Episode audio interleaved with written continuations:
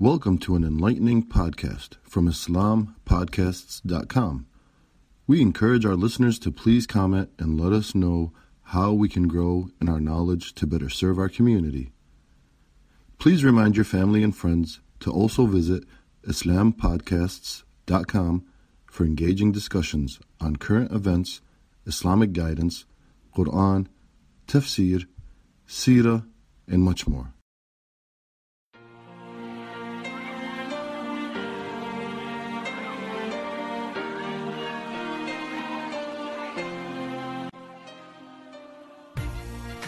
Assalamu alaikum. What are you kids up to? Wa alaikum assalam. We're thinking of making and putting up decorations for Eid. Sounds good. I'll watch. I'm so excited for tomorrow. I can hardly wait. But you know, Baji, I always wonder why Mama and Baba make us do weird things on Eid. What do you mean? When Mama makes us wear so many fancy clothes and it's so uncomfortable, I can hardly play in them when I get to our friend's house. Or how Baba puts perfume on me when I don't want to smell like flowers. That's because there are certain actions where if you do them on Eid, you get extra good deeds because it's sunnah. The ones you mentioned are just a couple. Really, what are the rest? As Ramadan comes to a close and Eid is right around the corner, we would like to remind everyone, including ourselves, that though it's sad this blessed month is coming to an end, there are many ways to earn an abundance of blessings on this blessed Muslim holiday. These etiquettes for Eid can be applied to both Eid al-Adha and Eid al-Fitr, with a few slight differences which will be explained.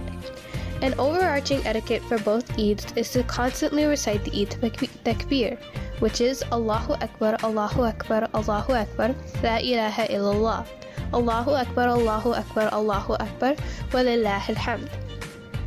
So as your family is bustling around to get ready for Eid Salah, it'd be a good way to earn Hasanat by playing and reciting the Takbir.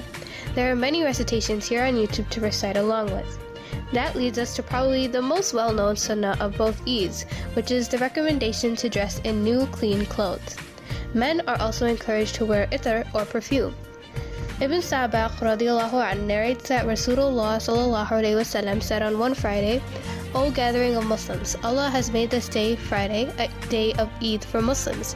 Therefore, bathe on this day, use perfume, and regard the use of miswak on this day as an obligation upon you."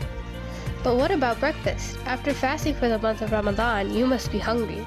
And alhamdulillah, there are even ways to earn good deeds by filling your stomach on Eid. Narrated Anas bin Malik, radiallahu anh, Allah's Apostle sallallahu alaihi wasallam never proceeded for the prayer on the day of Eid al-Fitr unless he had eaten some dates. Anas radiallahu anh also narrated the Prophet sallallahu alaihi wasallam used to eat an odd number of dates. Buraydah radiallahu an also reports the Prophet ﷺ would not go out on the day of breaking the fast, Eid al-Fitr, until he had eaten, and on the day of sacrifice, Eid al-Adha, he would not eat until he had returned from Salah, and he would eat from his sacrifice.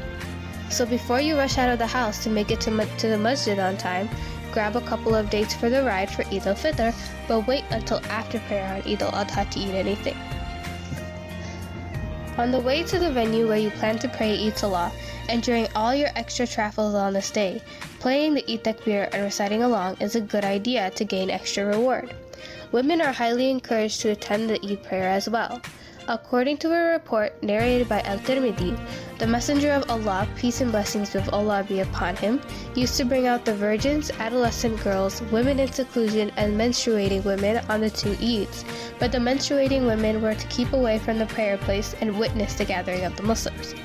This is important because for the daily prayers, women are encouraged and get more reward for praying at home rather than in the masjid. But here, the Prophet ﷺ highly encouraged all women to come to the masjid for Eid prayer, even if they couldn't pray, so that everyone could celebrate this wonderful day together. The structure of Eid Salah is very different from the daily prayers, so it may be a good idea to brush up on how to perform it beforehand.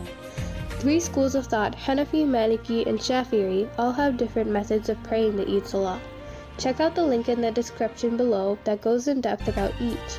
After the Salah, the excitement to run off and celebrate with family and friends is overwhelming, but there is more reward in waiting and silently listening to the Eid Khutbah to reflect on the beauty of this day. On the way back home, or wherever the celebrations of this blessed day may take you, it is sunnah to take a different route than the one you took to get to the Eid Salah.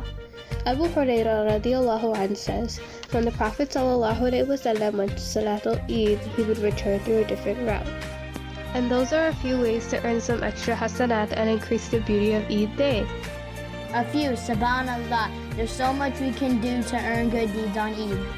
And there aren't even hard to do. Exactly.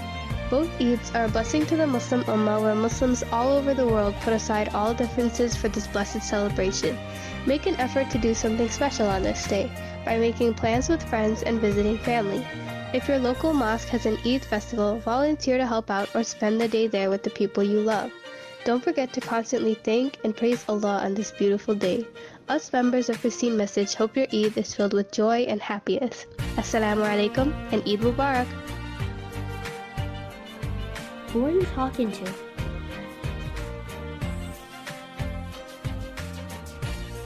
Thank you for listening to this podcast. Podcasts on current events, Islamic guidance, Quran Tafsir, and Sira are available at IslamPodcasts.com as well as on iTunes. Rate, review, and comment, and let us know how we can grow in our knowledge to better serve our community. Please subscribe. Share and tell a friend about IslamPodcasts.com.